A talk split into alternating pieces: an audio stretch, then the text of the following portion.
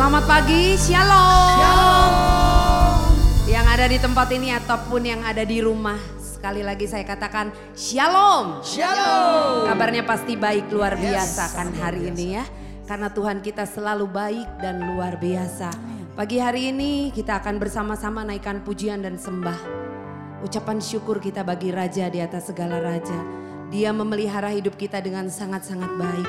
Terpelihara sampai hari ini semua anugerah dan kemurahan hati Bapa. Amin.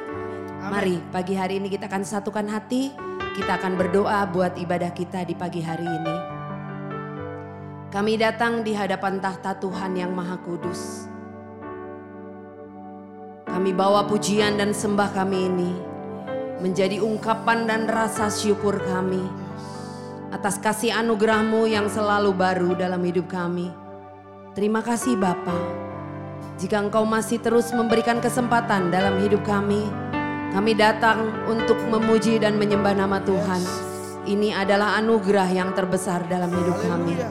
Biarlah setiap pujian yang kami bawa, semuanya menyenangkan hati Tuhan. Nama Tuhan ditinggikan, nama Tuhan diagungkan, nama Tuhan dimasyurkan dan dimuliakan. Engkau Raja, Engkau Tuhan, Engkau Allah kami yang hidup, Allah kami yang berkuasa. Yesus namanya. Terima kasih. Kami perlu urapanmu daripada roh kudus. Mengurapi hati kami. Setiap pujian yang kami bawa menjadi dupa yang harum di dalam kerajaan Tuhan. Terima kasih Bapa, bagimulah segala hormat, bagimu pujian dan syukur kami. Mari jemaat Tuhan yang siap memuji dan menyembah nama Tuhan. Bersama kita katakan amin. Mari kan beri tepuk tangan yang terbaik bagi Tuhan. Dengan hormat saya undang kita semua bangkit berdiri. Seperti Tuhan memulihkan Sion, Dia juga akan memulihkan kehidupan kita. Amin. Oh.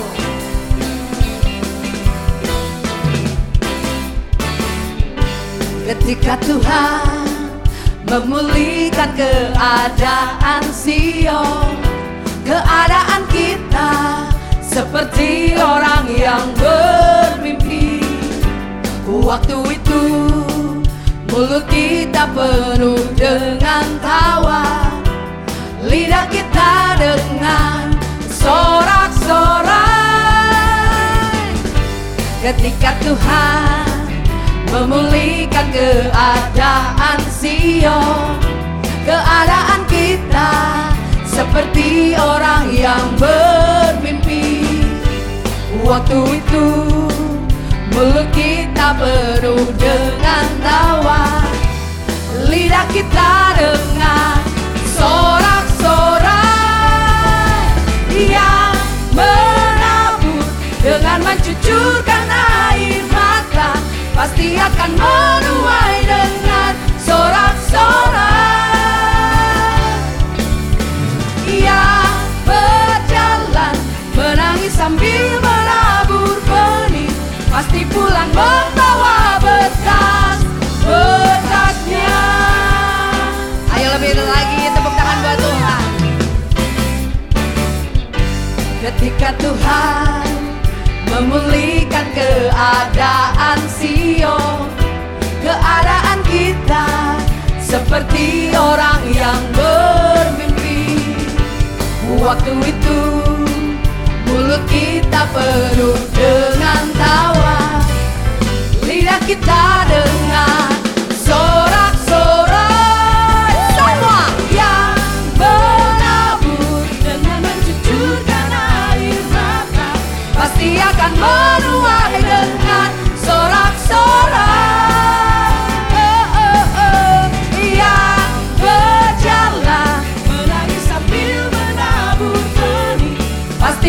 membawa berkas berkasnya Ayo lebih dahsyat buat Tuhan katakan. yang menabur dengan mencucurkan air mata pasti akan menuai dengan sorak-sorai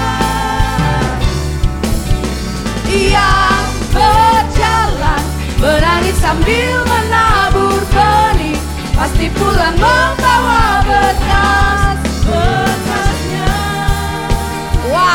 Mari beri tepuk tangan yang terbaik buat Tuhan.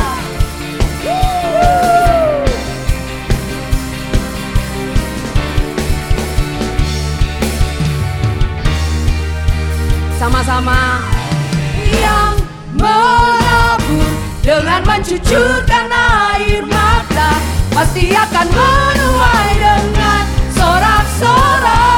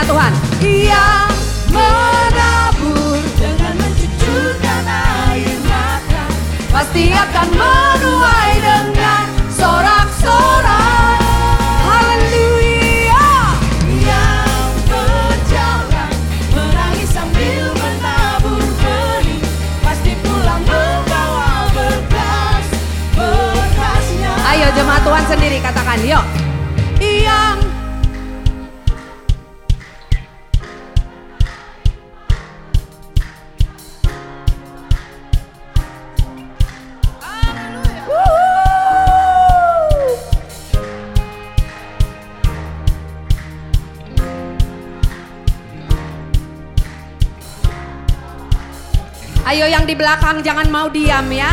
Katakan bersama-sama yuk. Yang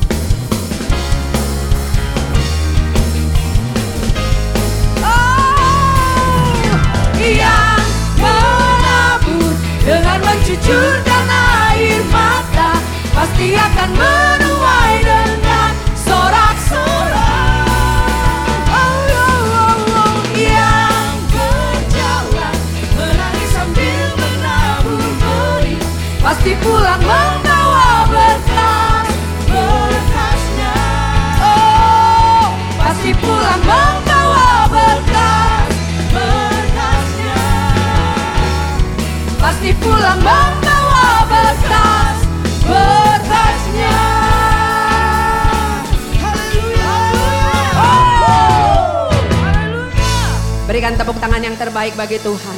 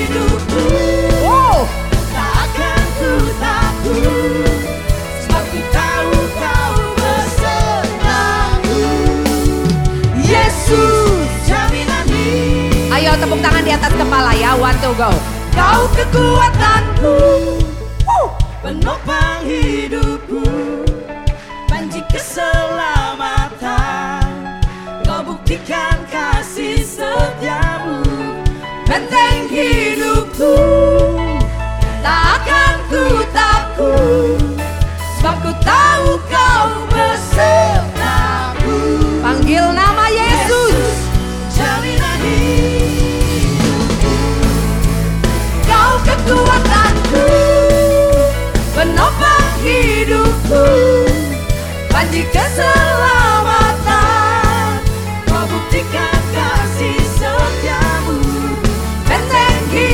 hidupku Tak akan ku tahu kau besertaku Yesus jaminan Serukan nama Yesus. Yesus jaminan Yesus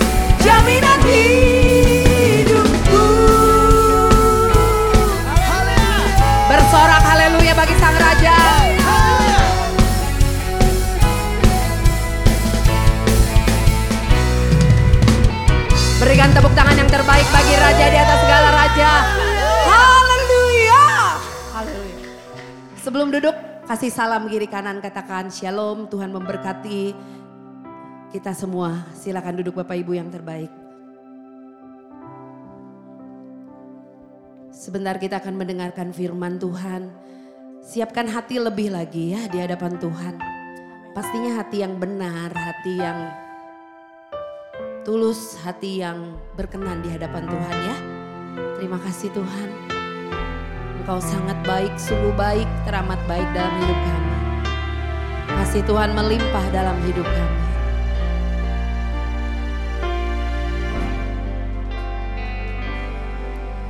Bapa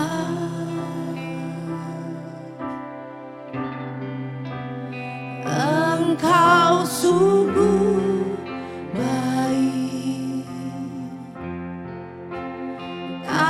Kasihmu melimpah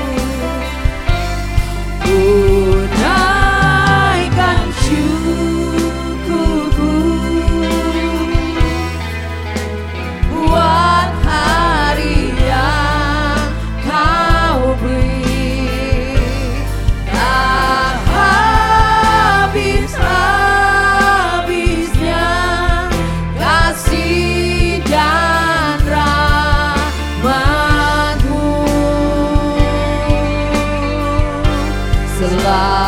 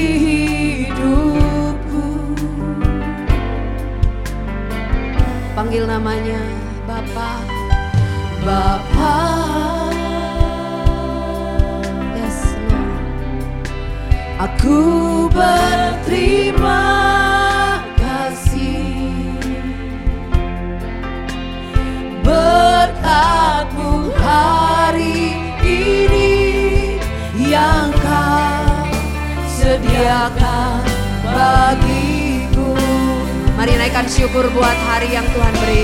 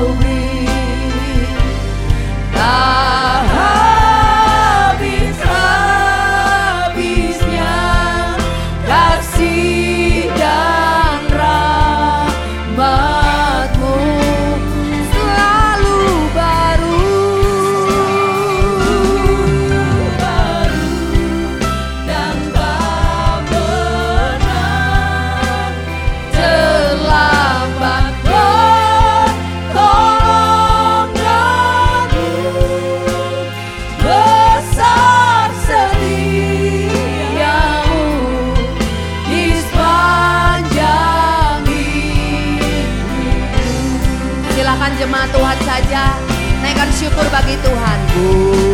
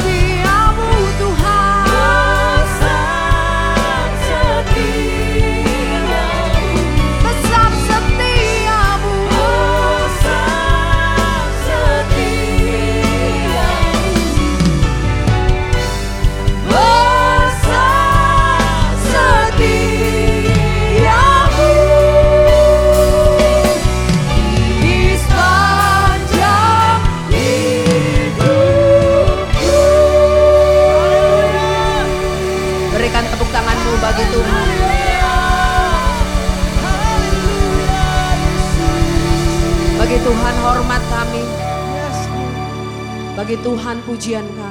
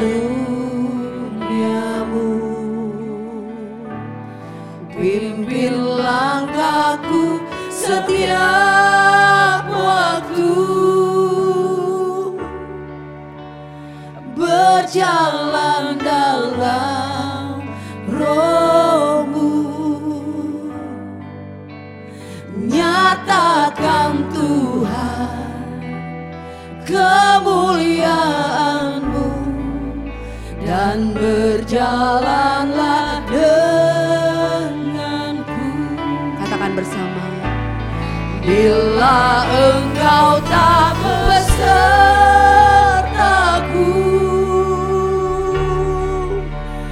Ku tak mau berjalan. Jesus. Aku perlu Tuhan.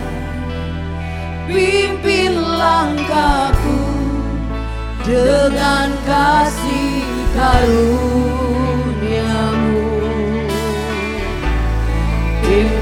langkahku setiap waktu.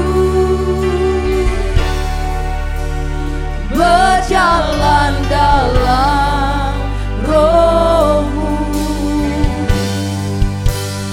Nyatakan Tuhan kemuliaanmu dan berjalan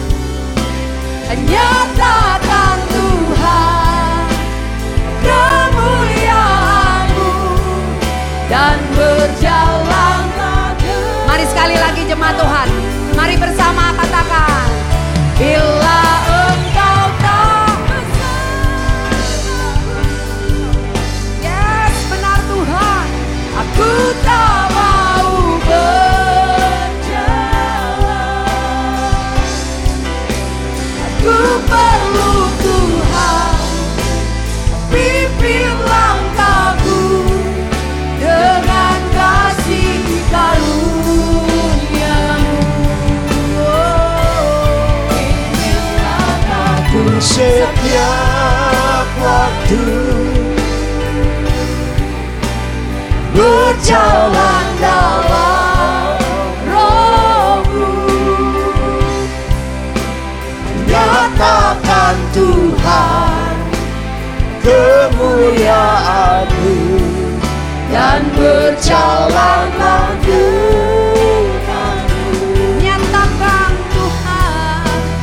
nyatakan Tuhan. Kemuliaanmu dan berjalanlah denganmu. Nyatakan Tuhan. nyatakan Tuhan. Kemuliaanmu dan berjalanlah denganku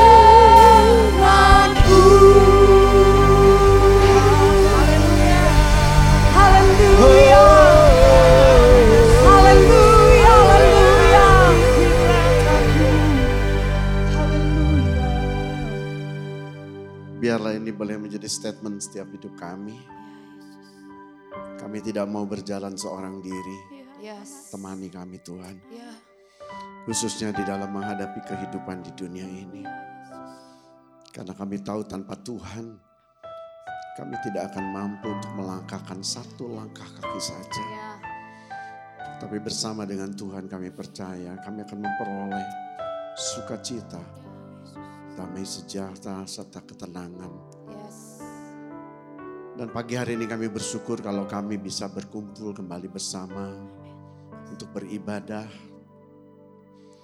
Dan saatnya kami mau mencurahkan kerinduan kami untuk bersyukur atas segala anugerah dan kebaikan Tuhan. Amin. Apa pun keadaan kami, Yes. Tuhan tetap baik bagi setiap kami. Terima kasih Bapak yang baik. Sebentar kami mau duduk diam mendengarkan firman-Mu. Mari Allah Roh Kudus ambil alih. Yes. Urapi setiap kami. Biarlah pengertian-pengertian ilahi yang Tuhan turunkan atas setiap kami. Lembutkan hati yang keras. Yes. Karena hati yang lembutlah yang diberkati Tuhan. Dan urapi hambamu karena hambamu ini cuman alat. Tidak lebih dari itu. Kuasai hati pikiran tubuh jiwa roh hambamu. Untuk menyampaikan apa yang Tuhan mau sampaikan. Yes. Berfirman Pak. Di dalam nama Yesus Tuhan kami berdoa. Setiap kita yang rindu diberkati. Sama-sama kita katakan.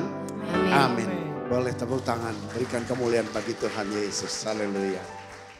Terima kasih silakan duduk. Terima kasih untuk WL Singer dan tim musik yang luar biasa. Iya selamat pagi Shalom Ibu Bapak yang dikasih Tuhan. Juga yang ada di rumah yang masih tetap setia mengikuti ibadah online. Selamat pagi. Ibu Bapak ya ini masih bulan Januari ya. Sebagai gembala pelaksana harian tentu tidak terlambat untuk mengucapkan selamat tahun baru. Ibu Bapak setiap eh, awal tahun kita selalu mendapatkan ayat emas kan.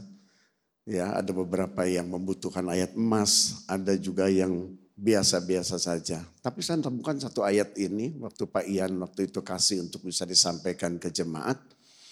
Ini satu ayat yang menurut saya ini menjadi sebuah kekuatan. Bukan hanya bagi saya tapi bagi kita semua orang percaya. Ya, Di dalam Mazmur 103 ayat yang kedua berbicara begini. Pujilah Tuhan hai jiwaku dan janganlah lupakan segala kebaikannya. Jadi tema hari ini adalah berbicara bagaimana saudara dan sebagai orang percaya tidak boleh melupakan kebaikan Tuhan. Ya, bisa diklik tolong. Ibu Bapak, tanpa terasa kita sudah meninggalkan tahun 2022. Nah apa yang terjadi di 2022 tentu itu adalah pergumulan masing-masing di dalam hidup kita semua. Tapi mau tidak mau kita sudah menutupnya. Dan saya percaya bahwa karena kebaikan dan anugerah Tuhanlah kita mampu untuk menutupnya dengan baik.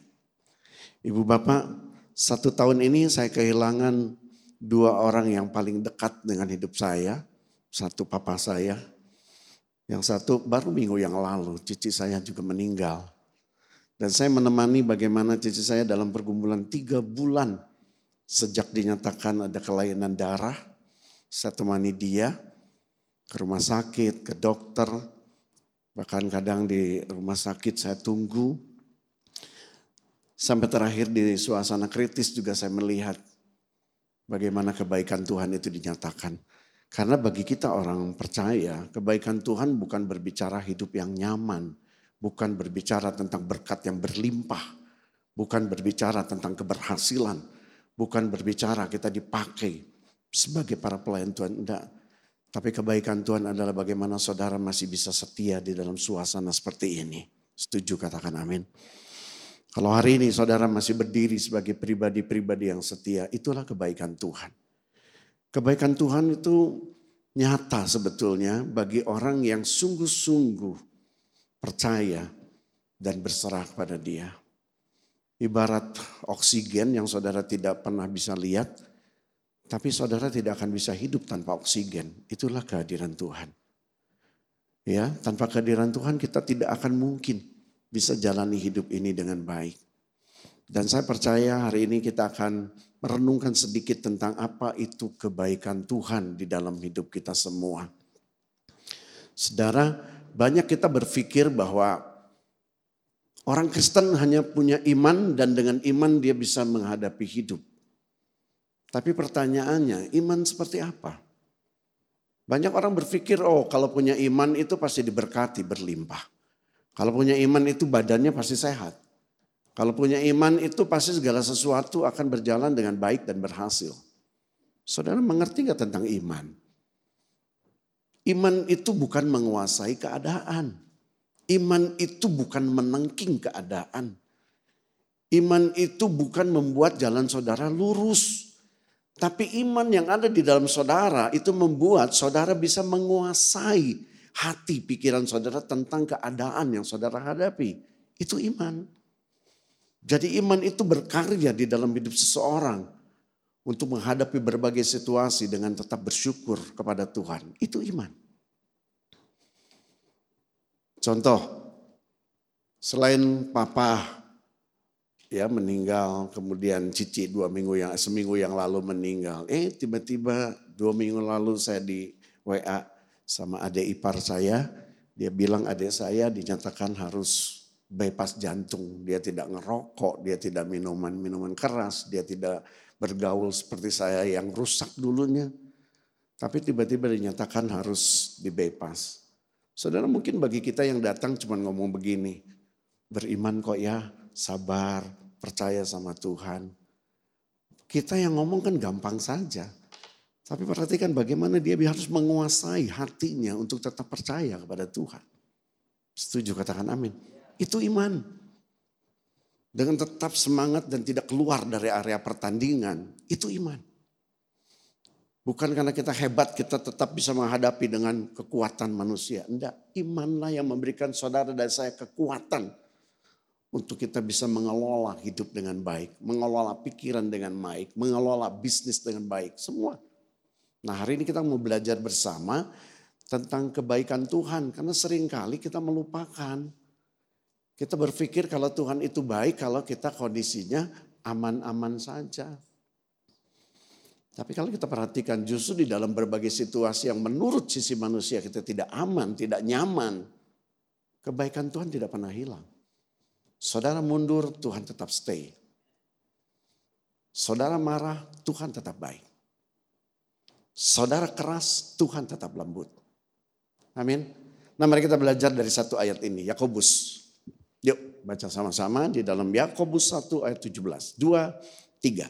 Setiap pemberian yang baik dan setiap anugerah yang sempurna datangnya dari atas. Diturunkan dari Bapa segala terang. Padanya tidak ada perubahan atau bayangan karena pertukaran.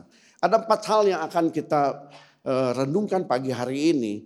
Yang satu berbicara tentang pemberian yang baik, yang kedua tentang anugerah yang sempurna, yang ketiga tentang Bapa segala terang, dan yang keempat tidak ada perubahan atau bayangan karena pertukaran. Oke mari kita lihat yang pertama, apa itu pemberian yang baik? Saudara pemberian berbicara tentang kado. Kalau saudara ulang tahun ada orang yang perhatiin saudara, saudara akan diberi kado. Tapi kado itu bukan keinginan saudara. Betul kan? Saudara tidak minta kadonya harus ini, ini, ini. Tidak.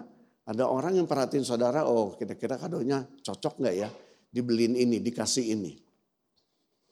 Nah di dalam bahasa aslinya pemberian dari Tuhan itu kado yang berbicara tentang agatos. Agatos itu gini, segala yang diberikan oleh Tuhan itu pasti cocok di dalam hidup saudara.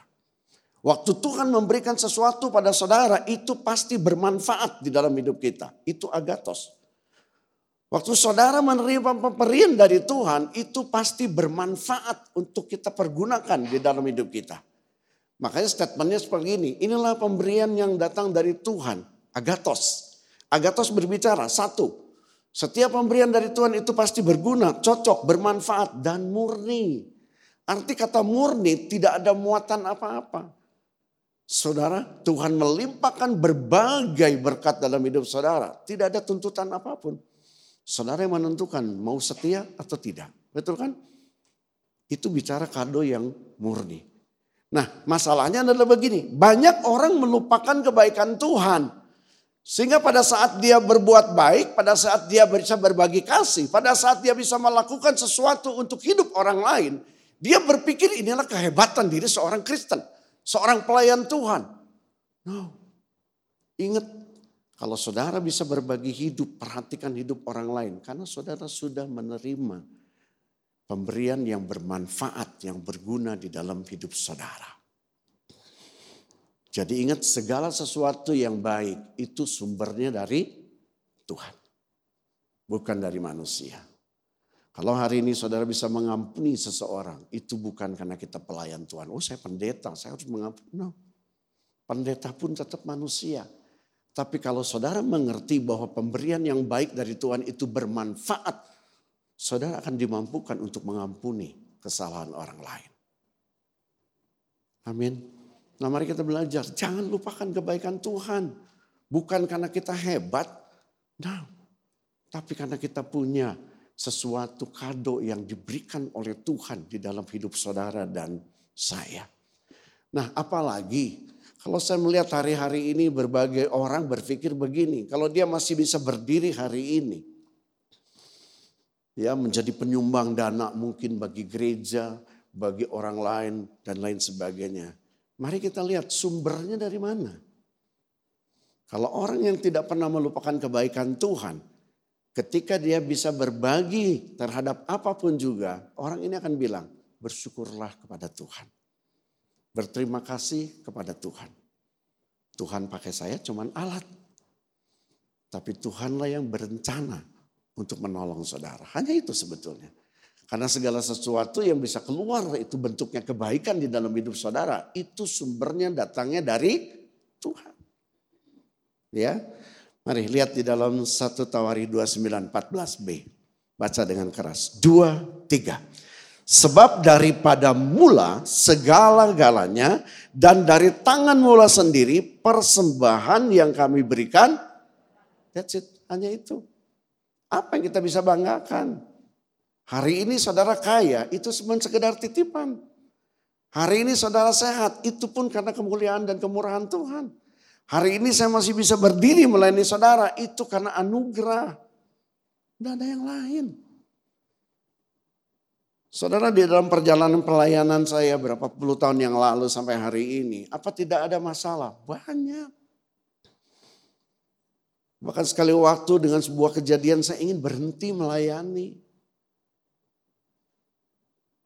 Saya sudah bicara dengan pemimpin saya ingin mundur pak stop saja. Karena ada satu problem yang begitu berat. Tidak kuat pak. Padahal itu bukan saya yang lakukan. Tapi dampaknya kepada keluarga. Tapi saya punya pemimpin yang begitu bijaksana. Dia bilang cuma begini, itu kan bukan kamu yang lakuin. Jalan terus. Saudara lihat, hari ini bisa berdiri sebagai pelayan Tuhan itu bukan karena saya hebat. Tapi ada kasih dan karunia serta pemberian Tuhan yang memampukan saya untuk tetap setia melayani dia. Amin. Jadi hari ini satu kata saja. Jangan sombong. Saya ingat almarhum Om Tikno ngomong begini, sekaya apa pun manusia, udah boleh sombong. Kenapa? Karena masih bisa mati katanya. Saya pikir betul juga itu. Apa sih yang kita bisa sombongkan? Enggak ada sebetulnya. Tapi ingat segala sesuatu, kebaikan demi kebaikan yang keluar dalam hidup saudara, itu sumbernya dari. Jadi jangan sombong. Oke? Okay? Itulah pemberian yang baik, agatos. Segala yang Tuhan nyatakan dalam hidup saudara pasti berguna, bermanfaat. Ya, jadi lakukan saja apa yang sudah Tuhan nyatakan. Oke, yang kedua, berbicara tentang anugerah yang sempurna. Anugerah yang sempurna, ibu bapak itu hanya ada atau kita temukan di dalam Yesus Tuhan. Di luar itu tidak ada. Anugerah itu berbicara tentang sesuatu yang kita terima tanpa kita minta. Anugerah berbicara adalah sesuatu yang sebetulnya tidak layak kita terima. Tapi itu diberikan oleh Tuhan. Jadi kalau saudara tanya dari mana kita dapat anugerah? Hanya ada di dalam Tuhan. Di luar Tuhan tidak ada. Tapi di dalam Yesus Tuhan saudara akan menemukan berlimpah-limpah anugerah yang dinyatakan. Contohnya adalah begini. Waktu saudara bertemu dengan Tuhan, saudara diselamatkan, saudara dibimbing oleh Tuhan, kondisi saudara waktu itu sedang apa? Saya yakin, coba renungkan, 5, 10, 15, 20 tahun lalu. Kondisi hidup saudara seperti apa? Saya rasa sama, kita adalah terikat dengan dosa. Kita banyak hidup di dalam lumpur dosa. Tapi oleh anugerah Tuhan, Hari ini saudara dijadikan sebagai anak-anak yang dikasihinya. Setuju katakan amin. Jadi ibu apa yang dikasih Tuhan lihat. Di dalam hidup kita semua bahwa pengampunan yang diberikan oleh Tuhan itu bukan karena ibu saudara bertobat dulu. Saudara melayani dulu. No. Anugerah itu diberikan justru pada saat saudara masih dalam kondisi berdosa. Lihat gambar ini, saya dapat gambar ini adalah seorang perempuan berzina, berzina. Itu dosa nggak? Dosa. Hukum Taurat bicara apa? Rajam. Sampai kapan? Sampai mati. Itu tertulis hukum Taurat. Jadi dengan bangga orang-orang bawa ke hadapan Yesus. Guru, ini orang berzina. Dan harus layak menerima hukuman rajam. Tapi apa Yesus lakukan? Inilah bentuk anugerah. Ini perempuan memang berdosa. Tapi dengan bijak dia berkata siapa di antara semua ini yang tidak pernah tidak berdosa. Lempar dia dengan batu. Bubar semua. Dan satu perkataan yang Yesus sampaikan pada perempuan ini gini. Semua orang tidak ada yang menghukum kamu, aku pun tidak akan menghukum aku. Tidak akan menghukum kamu. Pergi, pulang, dan jangan lakukan dosa. Nah itulah anugerah. Tinggal saudara yang memutuskan. Apakah saudara mau menikmati anugerah ini dengan merubah hidup saudara, kebiasaan saudara, karakter saudara, dan lain sebagainya. Jadi sebetulnya dalam hidup kita sebetulnya yang Tuhan nyatakan adalah begini. Kehidupan yang real, kehidupan yang nyata itu dasarnya adalah karena anugerah yang diberikan oleh Tuhan. Amin. Yuk daripada bengong kita baca ayatnya ya. Lihat Efesus 2 ayat 3 sampai 5 saya ambil dalam terjemahan yang disederhanakan. Ini bagus sekali lihat. Kita baca dengan keras. Dua tiga. Dahulu kita semua apa? Sama juga dengan mereka. Kita hidup menurut tabiat manusia kita dan melakukan apa yang menyenangkan badan dan pikiran kita. Pada waktu itu kita adalah orang-orang yang kena murka Allah juga. Sama seperti inilah kondisi saudara 5, 10, 15, 20, 30 tahun yang lalu. Betul kan? Tapi masalahnya hari ini saudara masih hidup seperti ini atau tidak? Kalau saudara masih hidup seperti ini berarti saudara menyepelekan anugerah Tuhan. Kalau kita hari ini masih hidup terikat dengan dosa, berarti kita menyepelekan apa yang sudah Tuhan berikan sebagai anugerah di dalam hidup kita. Tapi kalau hari ini kita mau belajar bertumbuh dengan baik, kita belajar untuk meninggalkan tabiat-tabiat dosa kita. Saudara sedang menghargai pemberian Tuhan, yaitu anugerahnya. Amin. Yuk ayat yang keempat. Tolong diklik. Baca dengan keras. Dua, tiga. Tetapi betapa besarnya kemurahan hati Allah. Ia begitu. Setuju katakan? Amin. Terus. Sehingga pada waktu kita masih mati secara rohani. Karena apa? Pelanggaran-pelanggaran kita. Ia menghidupkan kita kembali bersama-sama dengan Kristus. Jadi hanyalah karena kebaikan hati Allah kalian that's it itu hargai anugerah yang diberikan oleh Tuhan setuju katakan amin para pemimpin rohani setiap kali khotbah para pengkhotbah itu cuman memberi saran tapi keputusan untuk menghidupi anugerah itu ada di dalam hati dan hidup ibu bapak sendiri. Amin. Jadi mari hari ini hargai apa yang sudah Tuhan nyatakan di dalam hidup kita. Jangan sampai kita hari ini masih terikat dengan dosa, masih bergumul dengan sesuatu yang nyaman di dalam kedagingan kita, tapi itu bertentangan dengan hukum Allah. Ya, itu bicara tentang yang kedua. Jadi kalau ibu bapak mau berubah, mari Hargai kehadiran Tuhan dalam hidup saudara sebagai anugerah yang Tuhan limpahkan. Oke yang ketiga bicara Bapa segala terang. Pemberian yang baik dan anugerah yang sempurna itu dari datang dari atas. Dari Bapa segala terang. Nah kalau kita bicara Bapak segala terang berarti mari sepakati tidak ada setitik pun kegelapan di dalam hidup ibu bapak, dalam hidup Bapak di surga. Katakan amin.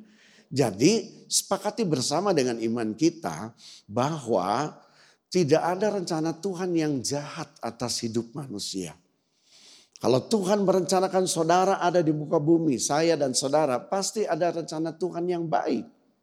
Karena dia adalah Bapa segala terang. Rahasia kerajaan Allah dibuka. Mungkin bagi orang dunia menyepelekan tentang itu, tapi bagi orang-orang percaya Tuhan bukan.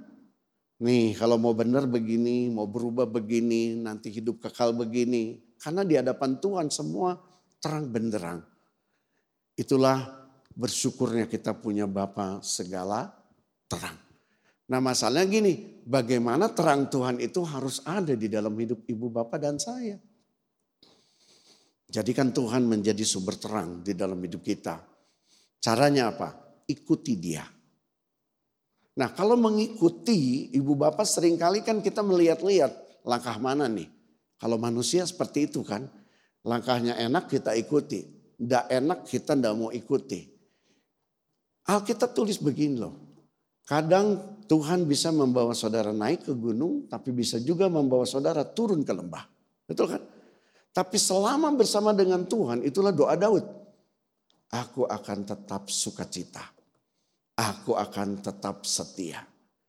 Nah artinya begini ibu bapak kalau ibu bapak mau jadi terang hidup. Dan terang Tuhan menerang hidup saudara. Ya kita harus terus dekat. Kata mengikuti dalam bahasa aslinya bicara gini. Bukan sekali-sekali. Tapi terus menerus dekat dengan Tuhan. Ikuti dia. Artinya keadaan apa pun Tuhan izinkan saudara di bawah. Saudara akan tetap dekat dengan Tuhan. Katakan amin. Itu bicara mengikuti. Bukan pilih-pilih mana yang aman, mana yang nyaman bagi manusia. Baru kita katakan inilah Tuhan yang kita ikuti. No. Tapi firman Tuhan berkata mari ikuti. Dekat, dekat terus. Kata mengikut inilah yang seharusnya membuat saudara terus nempel dengan Tuhan. Ingat, bukan keadaan yang membuat saudara jauh dari Tuhan. Tapi keputusan saudara untuk mengikut Tuhan terus menerus. Keadaan tidak akan mengubah iman dan percaya saudara serta kesetiaan saudara kepada Tuhan. Setuju katakan amin. Yuk mari kita lihat ayatnya dalam Yohanes 8 ayat 12. Baca sama-sama dengan keras. Dua, tiga. Maka Yesus berkata pula kepada orang banyak. Katanya apa? Akulah terang dunia. Barang siapa mengikut aku, ia tidak akan berjalan di dalam. Melainkan ia akan mempunyai terang hidup. Tuh. Jelas kan?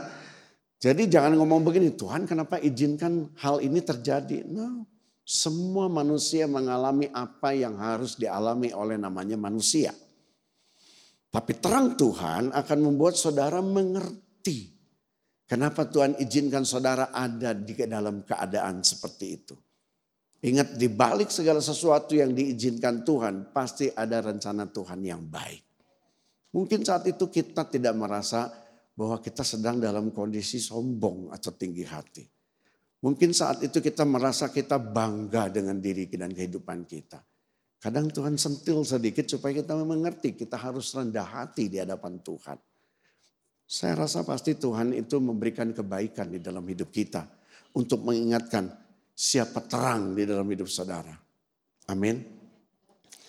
Saudara, sekali waktu saya difitnah seseorang, keras banget fitnahnya.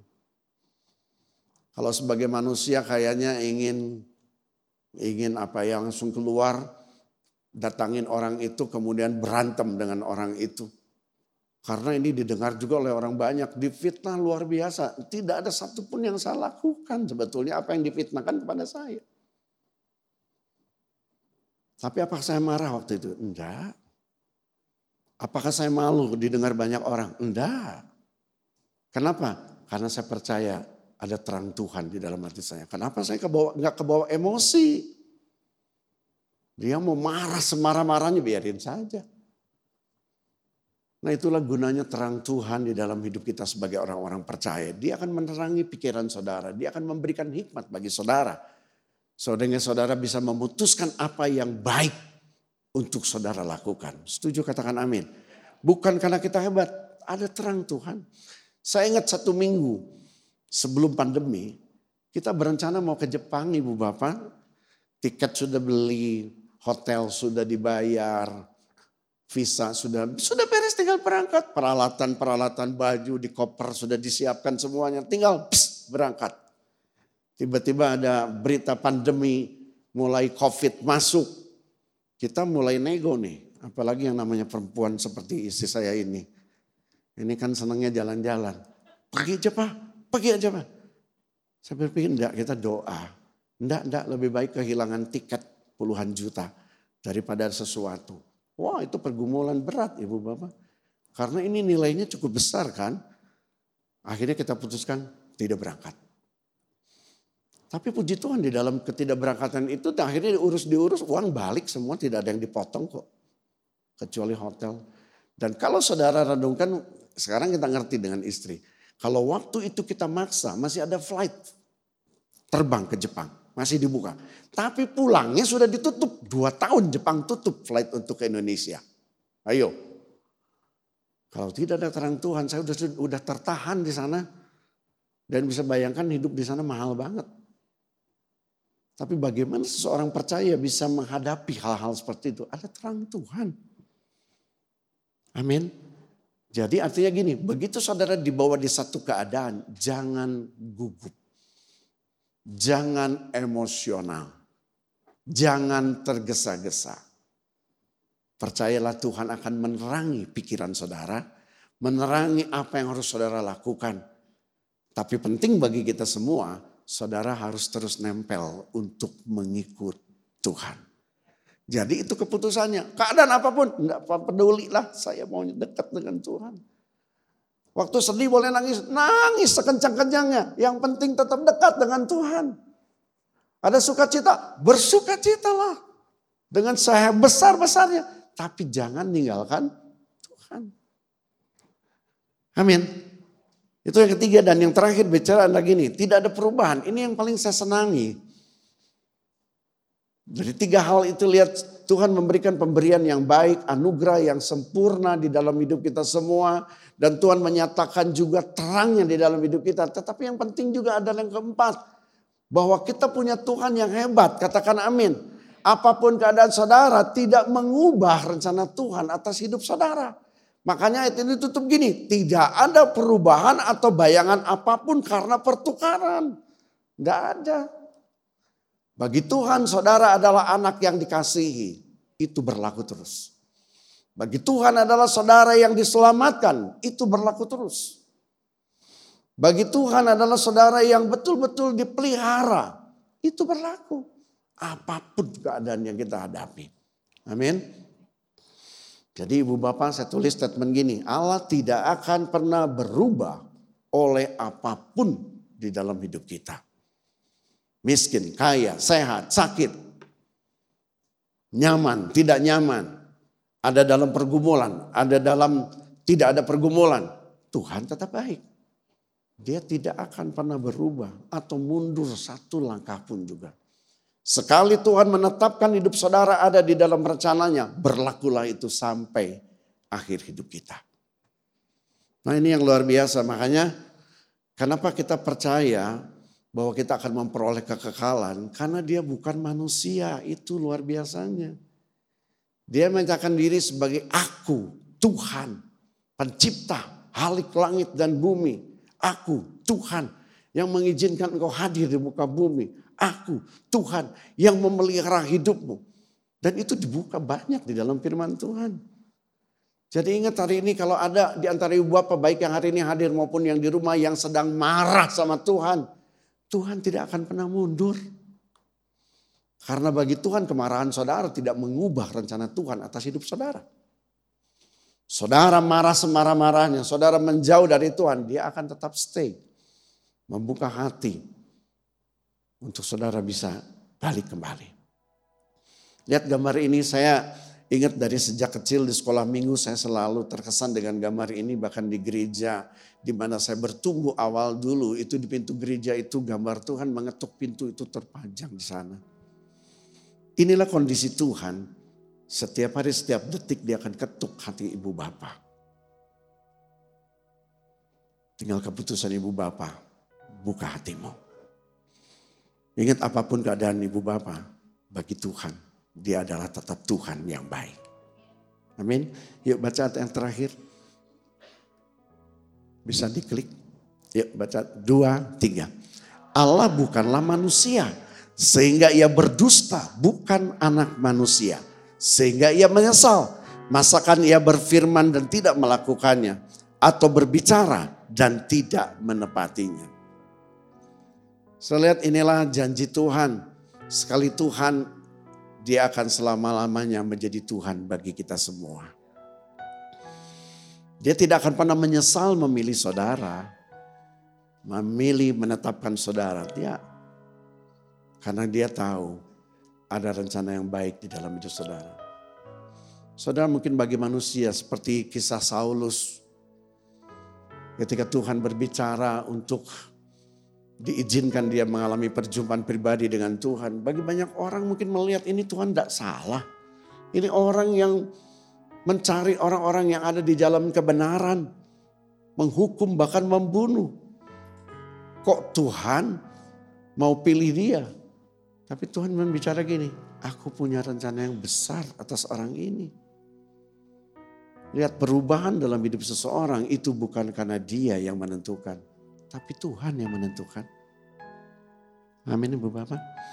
Mari pegang empat hal ini supaya kita sebagai orang percaya akan terus mengalami pertumbuhan seperti visi gereja GBI PPL. Tapi kitalah yang menentukan apakah saudara mau bertumbuh atau tidak. Tapi mari kita bertumbuh dan berusaha dengan sungguh-sungguh. Kata usaha ada daya yang harus dikerjakan.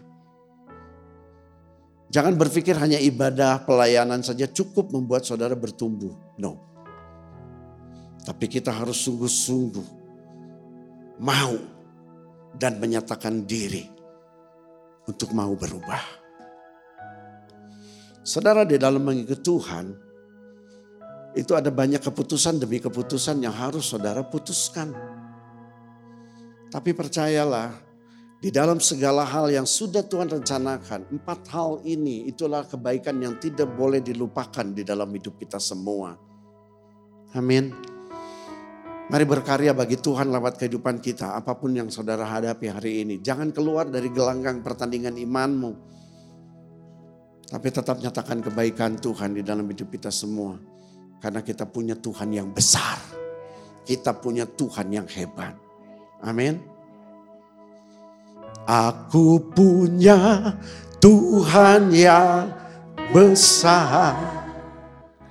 Yang tak berjanji dan sanggup menggenapi imanku bersepakat percaya kuasanya. Ku terima sekarang kemenangan dari Mari dengan sungguh-sungguh katakan Aku punya Tuhan yang besar Aku punya Tuhan yang besar. Mari dengan rasa bangga Yang telah berjanji dan sanggup menggenapi imanku bersepakat percaya kuasanya ku terima sekarang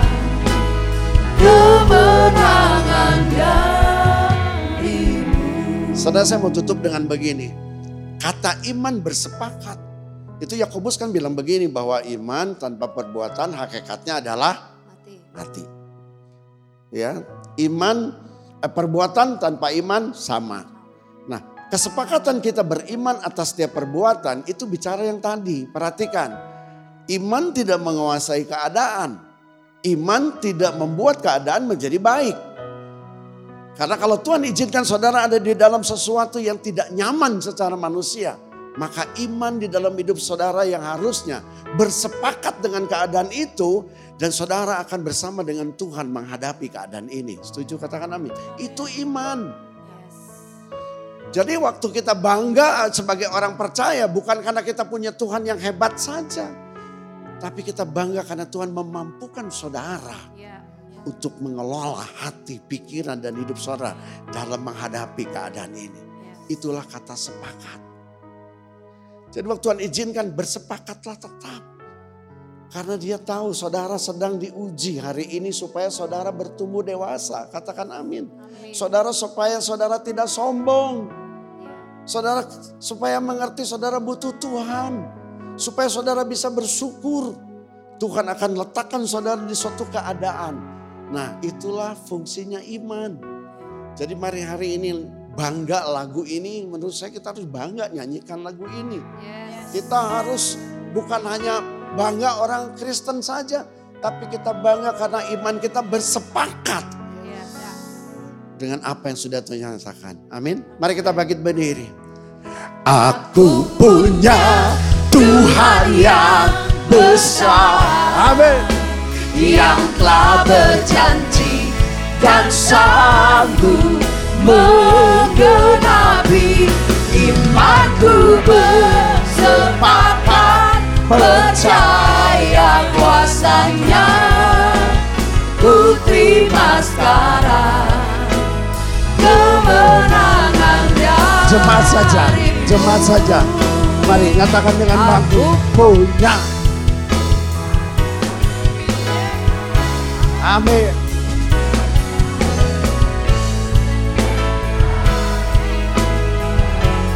Engkau dahsyat Tuhan.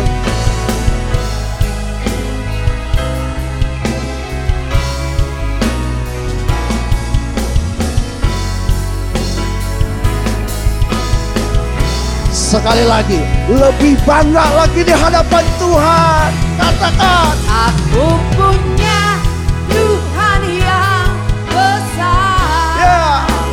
yang telah berjanji dan sanggup menggenapi imanku bersepakat percaya kuasanya ku terima sekarang kemenangan darimu Mari tundukkan kepala. Hari ini kami mengerti kenapa iman kami harus bersepakat dengan apa yang Tuhan nyatakan di dalam hidup ini. Karena iman bukan mengubah keadaan. Karena iman bukan membuat kami berjalan di jalan yang nyaman. Karena iman bukan membuat kami itu betul-betul menikmati berbagai hal yang manusia katakan sebagai kenyamanan. Tapi justru iman harus bersepakat dengan segala apa yang sudah Tuhan nyatakan lewat keadaanmu. Sehingga imanlah yang akan memampukan kita mengelola pikiran kita. Mengelola hati kita. Sehingga kita akan bisa berdamai dengan keadaan kita. Kita bisa berdamai dengan Tuhan. Kita bisa berdamai dengan keadaan. Dan saat itulah kita percaya saudara akan mengalami pertumbuhan di dalam pengenalan akan Tuhan. Mungkin hari ini saudara sedang terpuruk. Dan bagi orang lain saudara sangat terhina. Hidupmu sedang ada di bawah. Tapi jangan sampai pudar imanmu. Percayalah bahwa ada rencana Tuhan yang sedang mengizinkan saudara ada di tempat itu. Jangan keluar dari area pertandingan imanmu. Mari dengan bangga kita selalu akan katakan walaupun keadaan secara manusia kita tidak nyaman. Tapi kita akan bangga dengan berkata aku punya Tuhan yang besar. Aku punya Tuhan yang berkuasa. Karena dia bukan manusia kalau dia berjanji dia pasti tepati. Kalau dia berkata dia pasti lakukan. Hari ini perbaiki saja hubunganmu dengan Tuhan. Mungkin sudah lama secara sadar atau tidak sadar engkau sudah mulai sombong. Engkau sudah merasa tidak butuh Tuhan lagi. Bahkan engkau sudah melupakan kebaikan Tuhan. Padahal kalau saudara dan saya bisa menutup 2022 saja. Itulah kebaikan yang Tuhan nyatakan. Dan kalau hari ini kami bisa berdiri di tahun 2023. Dan bagi banyak orang berbicara inilah tahun kegelapan. Tapi percayalah kebaikan Tuhan akan membimbing, menuntun, memelihara saudara. Untuk saudara tetap setia di hadapan Tuhan. Aku bangga Tuhan. Aku bangga punya engkau. Jangan mundur. Jangan mundur. Tapi terus mengikut Tuhan. Dekat kepada Tuhan. Apa pun keadaanmu. Dan kalau saudara hari ini boleh menjadi berkat bagi keluargamu, bagi gereja, bagi orang-orang di sekitarmu. Banggalah karena engkau punya kado yang Tuhan berikan dalam hidupmu. Agatos Pemberian dari Tuhan itu pasti berguna, bermanfaat bagi hidup saudara, bagi hidup kita semua untuk membekali kita di dalam menjalani hidup ini. Terima kasih Bapak yang baik. Berkati umatmu yang hari ini boleh mendengar firmanmu. Baik yang di tempat ini maupun yang ibadah secara online. Kami bersyukur PPKM hari ini sudah dicabut. Dengan demikian kami akan semakin bisa beribadah lebih baik lagi, lebih bebas lagi. Untuk itu taruh di hati kami semua. Untuk kami semua akan terus memiliki semangat dan kerinduan untuk beribadah secara onsite. Sehingga demikian kami akan melihat bagaimana kebaikan Tuhan yang Tuhan nyatakan atas setiap gerejamu Tuhan.